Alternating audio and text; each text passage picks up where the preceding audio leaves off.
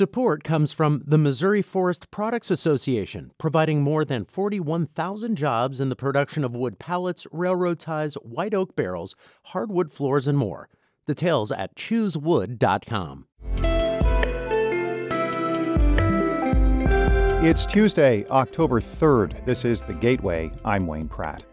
St. Louis officials started but eventually ended an overnight attempt to clear an encampment of people who are homeless in front of City Hall. Officials cite several factors, including the number of police calls to the area, as the reason for moving in. One person staying at the encampment calls Mayor Tishaura Jones heartless. I mean, how does she sleep at night? How does she lay her head down in her bed, sleep at night? after watching this all day long. And all we're doing is fighting for housing. We just want to be treated like humans.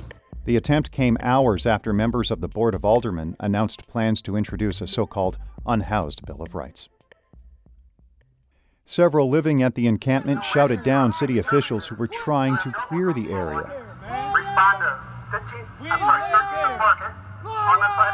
Officials eventually decided to delay the effort until a later date. 14th Ward Alderman Rasheen Aldridge says the timing for such a move by the city was wrong. The same day that we talk about working on legislation to uh, improve the quality of life for our unhoused people in the city of St. Louis, uh, we're doing a, a legal eviction. It's sending a big, like, oh well, slap, F you.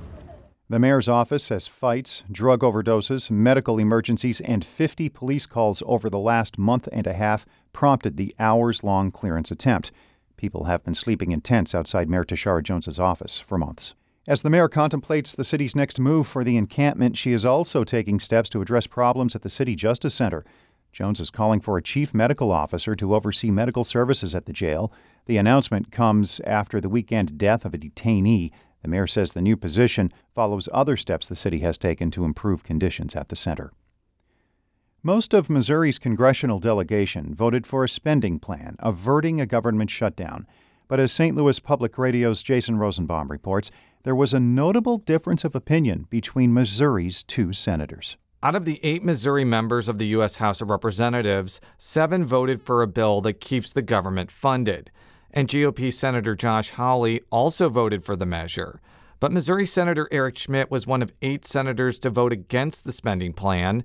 The GOP senator said he wanted individual appropriation bills, not a single one that funded the federal government.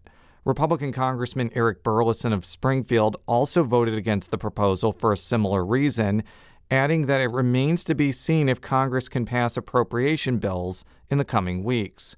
The spending plan expires in mid November, setting up a new deadline before the government runs out of money. I'm Jason Rosenbaum. St. Louis Public Radio. Illinois' congressional delegation was split on the package. The three House Republicans from the state voted against it, along with one Democrat. The state's senators, both Democrats, voted for the legislation.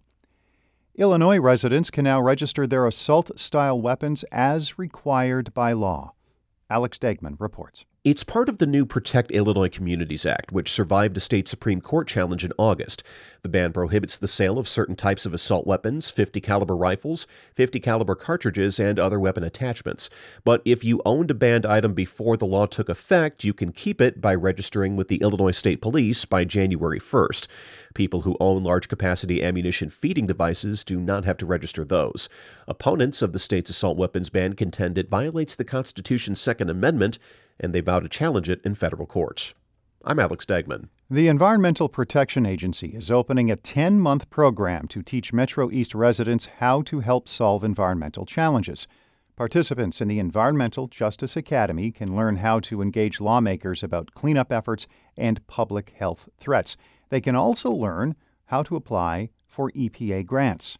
Alexa Burnett is a life scientist for EPA's Region 5. We want people to leave this feeling ready to work, to go apply for grants, and to have the tools and resources they need to really make some concrete change in their community. Academy applications are available at the EPA's website, epa.gov. Tourism in southwest Illinois broke records last year. St. Louis Public Radio's Will Bauer reports it rebounded in the Metro East and exceeded pre pandemic totals. Last year, the six counties represented by the Great Rivers and Routes Tourism Bureau based in Alton saw $825 million from local tourism. That includes Calhoun, Greene, Jersey, Macoupin, Madison, and Montgomery counties. Corey Jobe is the CEO of Great Rivers and Routes. Having the Great River Road, the Mississippi River, the confluence of our three rivers, the Illinois, Missouri, and Mississippi, uh, we continue to see a healthy growth in visitors coming to our outdoor recreation, uh, nature based tourism sites. The region's tourism growth reflects a statewide trend. Illinois also broke its hotel revenue record last fiscal year. I'm Will Bauer, St. Louis Public Radio.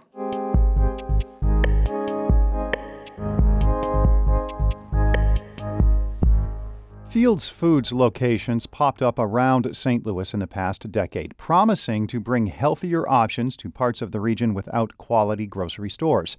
Now, the local grocer's future is in question with all locations currently closed. St. Louis Public Radio's Eric Schmid spoke with Washington University marketing professor Raphael Thomadsen about some of the business challenges the company faced. I think one issue Fields Foods had is it's not clear that the product that they were offering really matched the areas they were moving into, as noble as the cause was.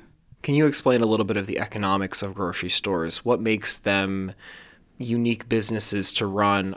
Grocery stores are a very low margin business. It's a pretty competitive industry. There's a lot of different stores filling in a lot of different niches. You have the healthy niche with like Whole Foods. You have the dollar stores that have smaller assortment, but usually at a little bit of a cheaper price. And then you have kind of the conventional grocery stores in between. And many of the products within each of those tiers are very similar to each other. So it's very competitive. And so there's only a few ways you can get competitive advantage. One is to have a lot of stores in the area to get economies of scale. Another is to kind of cut back on the amount of variety you offer because managing more products is more expensive than managing fewer products. What makes bringing healthy food into food deserts or lower income or impoverished areas difficult? To begin with, there's an issue of kind of demand and supply, and many of these areas that don't have grocery stores just don't have very much demand, and you add on top of it that grocery stores are typically a fairly low margin business, it can be very hard to run a grocery store to begin with. When you say demand, what does that mean? Uh, when I say demand, what I really mean is are there enough people in the local area who want healthier foods, for example, who want bigger variety of foods? To support the cost of providing those additional products. What I hear from that is demand isn't necessarily somebody stepping up and saying what they want or what they need, but actually how they end up spending their money. That's exactly right. It's about how people spend the money. So sometimes people want things, but they don't want to pay for it, which, by the way, is a true preference, but unfortunately not an economically viable one. Part of the problem of capitalism is that in many aspects, we're really beholden to kind of where the mass of consumers are. And there's always going to be some people who want healthier foods and who want more variety. But if not enough people are willing to kind of pay the prices that are needed to support those additional options, then unfortunately it's not economically viable what are some of the challenges or considerations to make when trying to maintain that business moving forward? Because that's the second part of this equation on top of opening up a place. Yeah, I mean, I think it's a mistake that policymakers can make trying to focus on opening the stores. Really, the problem of economics is long term profit. Is there enough demand to offset the costs, which are very high costs? In the end of the day, we don't really want to come hard on people who are trying out new things in our economy. We see businesses fail all the time. I think that's a good sign because if you don't have failure, you don't have innovation, you don't have people trying things. Maybe the next time around, the next grocery store that opens up will take this as an example and say, here's how we're going to be different this time and we're going to learn from what has happened in the past. Yeah, I do hope it's a lesson instead of kind of thinking that they did harm, I certainly think that we should applaud them for trying to do something good for the community and hope that the next person also steps up and tries things. That was St. Louis Public Radio's Eric Schmid speaking with Washington University marketing professor Raphael Thomadsen about the closing of Fields Foods stores. A big thanks as well today to our Brian Heffernan, Brian Munoz, and Jonathan Ahl for their work on St. Louis's attempt to clear the encampment at City Hall. The Gateway is a production of St. Louis Public Radio, a listener supported service of the University of Missouri St. Louis. Music by Ryan McNeely of Adult Fur. I'm Wayne Pratt.